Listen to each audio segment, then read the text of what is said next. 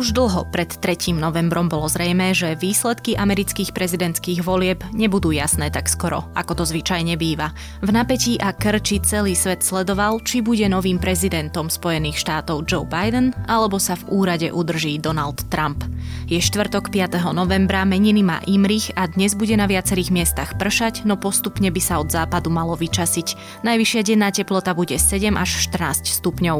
Počúvate Dobré ráno, denný podcast denníka ZME dnes s Nikolou Bajánovou. Najinovatívnejšie tlačiarne si vyžadujú veľké investície. S prenájmom tlačiarni do firmy ušetríte svoje peniaze a znížite náklady s každou vytlačenou stranou. Investujte do rozvoja vašej firmy a šetrite tam, kde je to rozumné. www.tlačte.sk Tlačiarne priamo k vám.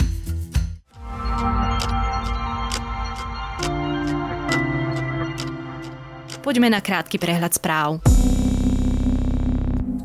Premiér Igor Matovič je v domácej karanténe. Stretol sa s človekom pozitívne testovaným na COVID-19. Prvýkrát od nehody si verejnosť vypočula vyjadrenie predsedu parlamentu Borisa Kolára, ktorý vo videu zavesenom na Facebooku odmieta, že by porušil zákaz vychádzania. Tvrdí, že do mostu pri Bratislave išiel po veci svojho syna, o ktorého sa mal starať a cestou zviezol aj kamarátku Miroslavu Fabušovu. Ústavný súd pozastavil účinnosť ustanovenia v zákone o verejnom zdraví, ktorým vláda chcela odoprieť náhradu škody a ušlého zisku spôsobených pandemickými opatreniami. Na návrh prezidentky posúdi aj jeho ústavnosť. Novelu zákona o verejnom zdraví schválil parlament v októbri v skrátenom legislatívnom konaní. Pár dní po výpovedi bývalého šéfa Národnej jednotky finančnej policie Bernarda Slobodníka sa na špeciálnej prokuratúre prihlásil aj Tibor Gašpar. Policajný prezident z éry bývalého ministra vnútra Roberta Kaliňáka bol v stredu ráno podať na Slobodníka trestné oznámenie, citujem, v súvislosti s pripravovanou kriminalizáciou jeho osoby. Viac takýchto správ nájdete na zme.sk.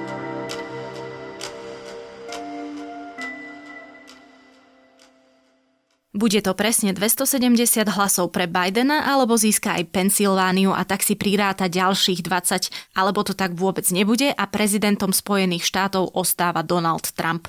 Počas celej stredy sa úzkostlivo vypočítavali prichádzajúce výsledky z jednotlivých štátov, čím sa tohtoročné voľby zaradili k jedným z najnapínavejších čase, keď viedol medzi štátmi podľa predbežných výsledkov Joe Biden a ešte nebolo isté, ako dopadne napríklad v spomínanej Pensylvánii, Nevade či Arizone, som sa o priebehu volieb a možných scenároch rozprávala s bývalým poslancom a šéfom zahraničného výboru Františkom Šebejom. A veľmi sa ospravedlňujeme za zníženú kvalitu zvuku, nahrávali sme na diaľku.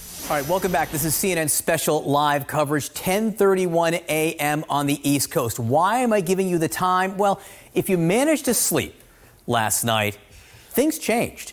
You may have gone to bed thinking this election was headed one way, and then you woke up and you saw things were different and maybe trending, trending increasingly in another direction. Pán Šebej, ja som to už povedala, tá streda bola naozaj napínavá. Vy sám si spomínate na nejaké takéto podobné povolebné dni? V Spojených štátoch už boli takéto napínavé okamihy. Špeciálne keď e, po voľbe Georgia Busha mladšieho, keď potom prepočítavali hlasy na Floride a tak, keď ešte dva alebo tri dní nebolo isté vlastne, že ako to prepočítanie dopadne. Ale samozrejme, že boli aj také, čo oni Američania volajú, že landslide election, ako zosuch pôdy landslide. Napríklad Ronald Reagan vyhral tak, že, že možno dva štáty zo Spojených štátov boli jeho súpera a vyhral vlastne obrovským rozdielom. Amerika je iný prípad ako Európa. Už aj kvôli tomu, že sú to voľby nepriame, že oni spočítavajú hlasy nie unblock, ale oni spočítavajú hlasy jednak v jednotlivých štátoch, ale v tých jednotlivých štátoch spočítavajú hlasy nezávisle v jednotlivých counties, čiže okresoch a to sú často veľmi rozdielne čísla a aj veľmi rozdielne techniky spočítavania, takže to nemôže byť nikdy tak promptne ako v Európe. Rozprávame sa v momente, kedy ešte nie je jasné, kto zvíťazil. Pre Bidena je to v tejto chvíli 224 alebo 227 voliteľov podľa toho, aké médium sledujeme. Napríklad CNN ešte nezapočítalo na rozdiel od New York Times eh, Main. Eh, pre Trumpa je to 213, eh, ešte si tých 98 plus minus 98 voliteľov musia rozdeliť, ale zatiaľ to teda vyzerá v prospech Bidena. Ostaňme teda pri tomto scenári.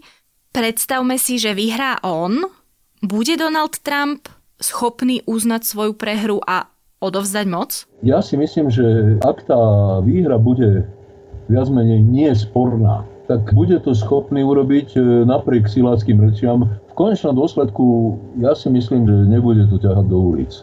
Ale iba si to myslí. Myslí som si nie, lebo, lebo Donald Trump je dosť nevypočítateľný. Ak to víťazstvo bude výrazné, tak, e, tak e, vlastne na to nebude mať motív, na to nebude mať legitimáciu, aby to, aby to ťahalo do takéhoto konfliktu. Nevylučujem, ale všetci sa toho obávajú, lebo, lebo Amerika je strašne polarizovaná, radikalizovaná a to nie len proste tí rednecks, ktorí mávajú flintečkami a proste je to ten biely americký vidiek, ale, ale aj na strane ľavice je tá ulica značne, značne radikalizovaná. Uvidíme. P- presne ako hovoríte, ak to Bidenovo víťazstvo bude výrazné, tak by sa dalo hovoriť o nejakom impulze e, k pokojnejšej výmene moci.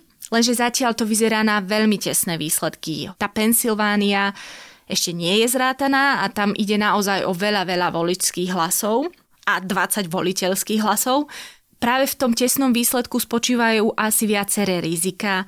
Trump sa už vyjadril napríklad, že spočítavanie hlasov napadne na súdoch, už hovoril aj o únose volieb. E, to naznačuje, že predsa len nejaké tie obavy z nepokojov sú na mieste. Áno, ale ak sa on obmedzí na riešenie veci cez súdy a, a prepočítavanie hlasov, tak by som povedal, že to bude taká naťahujúca sa kríza, ktorá dúfajme nebude sprevádzaná niečím na uliciach, lebo to by bolo nebezpečné aj pre demokraciu Spojených štátov, nielen pre prípadnú Bidenovú vládu.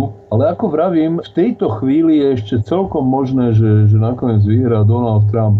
Ono to tiež vyzeralo v tých predchádzajúcich voľbách všelijako, no ale, ale možno, že, možno, že je na čase začať rozmýšľať, že čo znamená, alebo čo by znamenalo Bidenovo víťazstvo. Predsa len sa pristavím pri tom, čo by znamenala prehra Bidena a konkrétne čo by znamenala pre demokratov.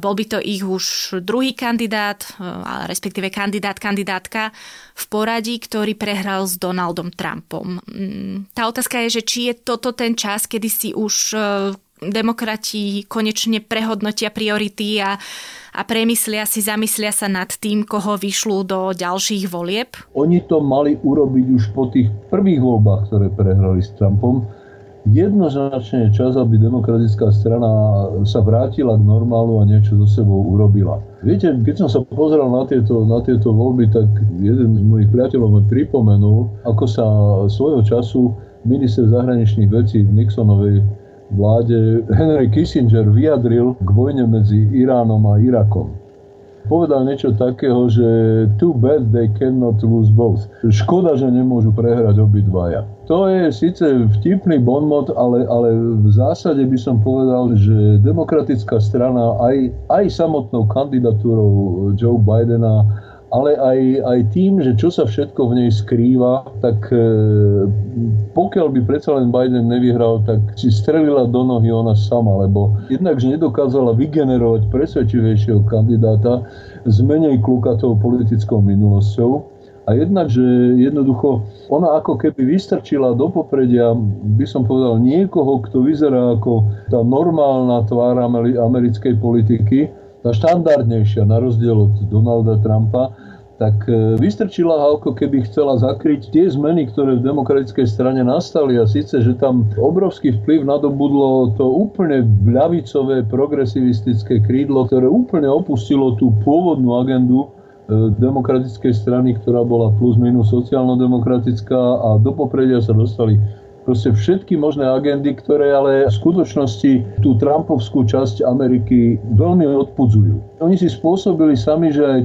tí pôvodní voliči republikánov, ktorí by za normálnych okolností od, od, od tak zvláštne osoby ako Trump utekali, no tak kvôli tomuto, čo, čo demokratická strana predstavuje, tak, tak od toho Trumpa neutiekli napriek tomu, že nie sú s ním veľmi spokojní. Takže demokratická strana či už vyhrá alebo prehrá, rozhodne musí so sebou niečo urobiť.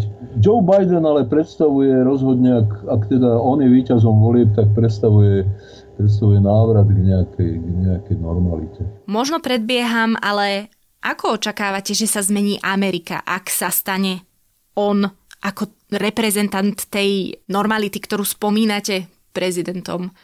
Amerika je o mnoho rezistentnejšia k zmenám, ako ľudia vnímajú. Neviem, neviem či ste si všimli, ale, ale tie 4 roky Trumpovej vlády Ameriku nejak dramaticky nezmenili. Ono to tak vyzerá proste, že sa radikalizuje ulica, hnutie Black Lives Matter a, a policajné násilie a tak ďalej. Ale to všetko tu bolo aj predtým, aj za Obamu, aj, aj za Bushovcov, aj za Billa Clintona. Toto nie sú nové fenomény. Tá polarizácia Ameriky značne pokročila, ale aj to je fenomén, ktorý sa cyklicky vracia, len, len prichádzajú nové generácie, ktoré si už nepamätajú, ako rozštiepená bývala zvykla byť Amerika v minulosti.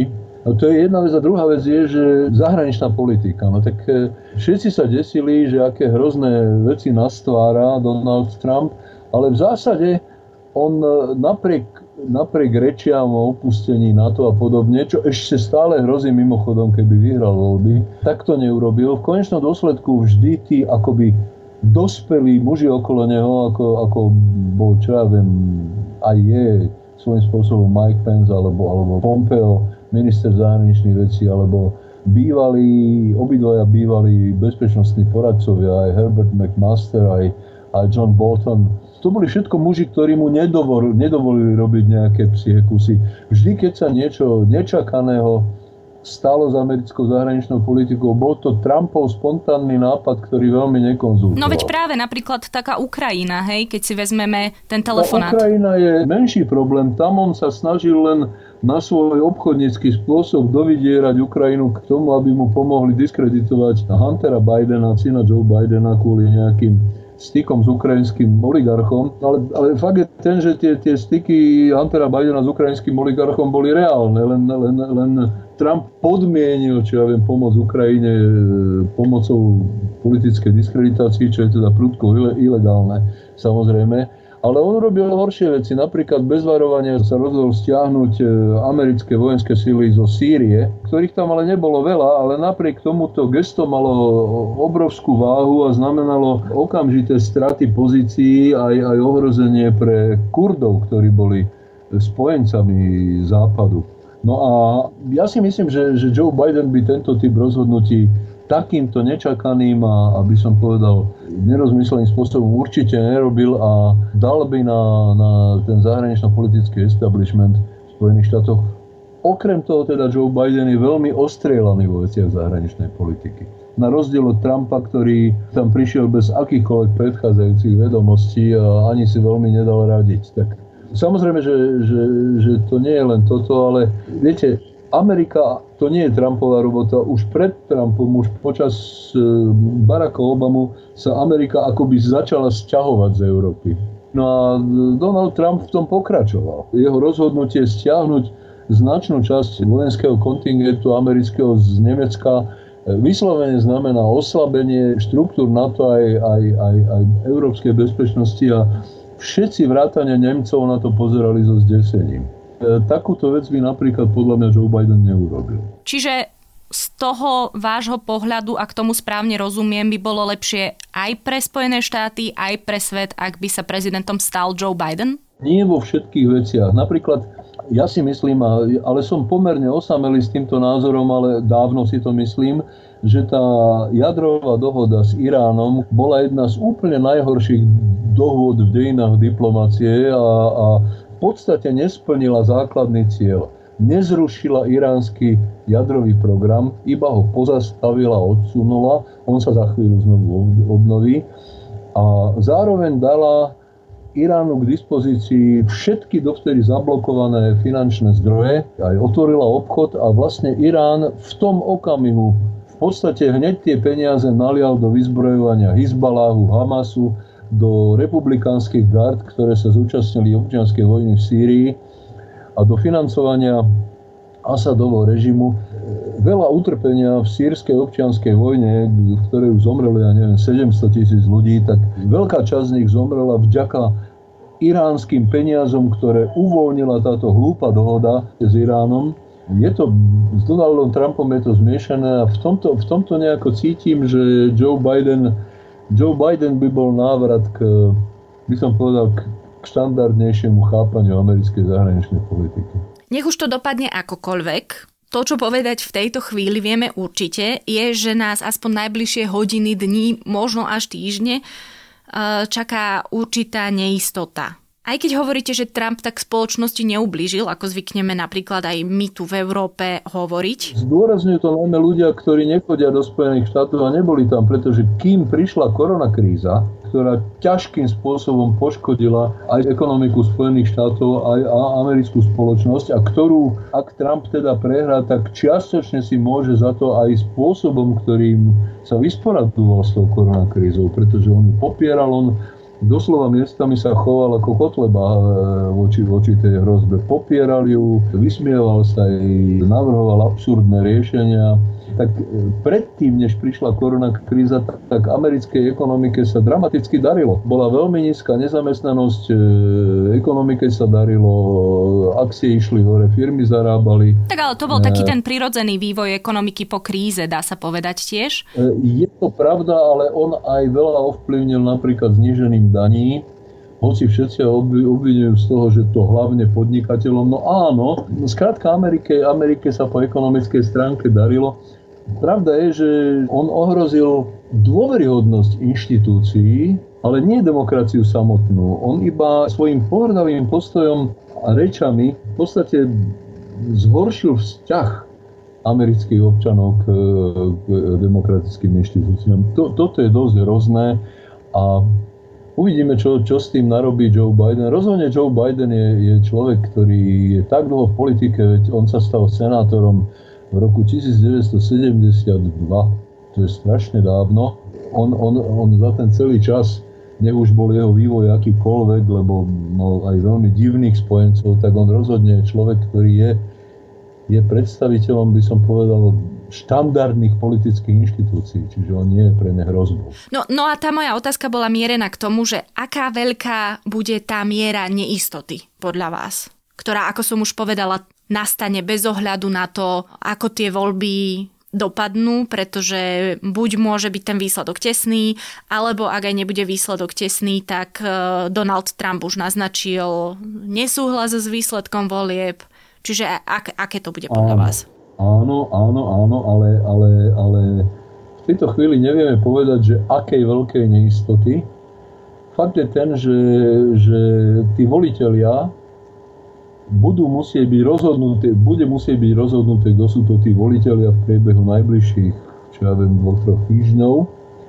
A plus minus, že či tam pribudnú desiati alebo budú desiati za niektorý štát. Je to veľmi tesné, ale otázka je, že kto prvý prekročí tých 270 voliteľov, ktorí sú potrební ja by som bol hrozne nerád, keby sa zase začalo vyťahovať, že, že kto vyhral tzv. popular vote, čiže absolútny počet voličov, lebo toto v amerických voľbách nikdy nehralo ani nebude hrať úlohu. A je to úplne nepodstatná informácia. Dôležité je vyhrávať tie jednotlivé štáty. Tak bola postavená americká ústava, politický systém, aby, aby, aby tie veľké štáty jednoducho nemohli len tak pretlačiť tie menšie v čomkoľvek, ani v reprezentácii. O prezidentských voľbách v Spojených štátoch amerických som sa rozprávala s Františkom Šebejom. Najťažšie časy, najlepšie riešenia, aj o tom sú príbehy slovenských vizionárov, ktorí získali prestížne ocenenie EY Podnikateľ roka. Vypočujte si Miroslava Trnku z Esetu, Evu Stejskalovú z firmy Microstep či Šimona Šicka z Pixel Federation. V novom podcaste Prečo práve oni sa s nimi rozprávam ja, Adela Vinceová. Podcast Prečo práve oni od spoločnosti EY nájdete vo vašich podcastových aplikáciách.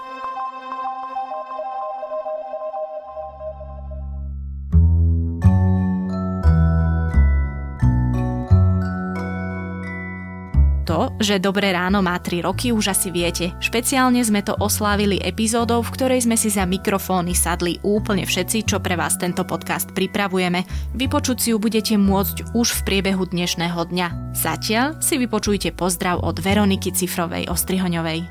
Podcasty počúvam veľa a rada Počúvam napríklad Dejný denníka ZME alebo Košor podcast denníka N, počúvam Newsfilter denníka N, počúvam The Daily, počúvam Today in Focus od Guardianu a ešte mnohé, mnohé iné, ktoré si určite teraz nespomínam, ale najdlhšie a najpravidelnejšie určite počúvam Dobré ráno denníka ZME. Veľmi ma bavilo vždy celý jeho obsah, ale aj to, keď Tomáš Prokopčák komentoval, aké bude počasie aj so svojou vnútornou náladou k tomu počasiu. Takže vás vyzývam, aby ste v tomto pokračovali.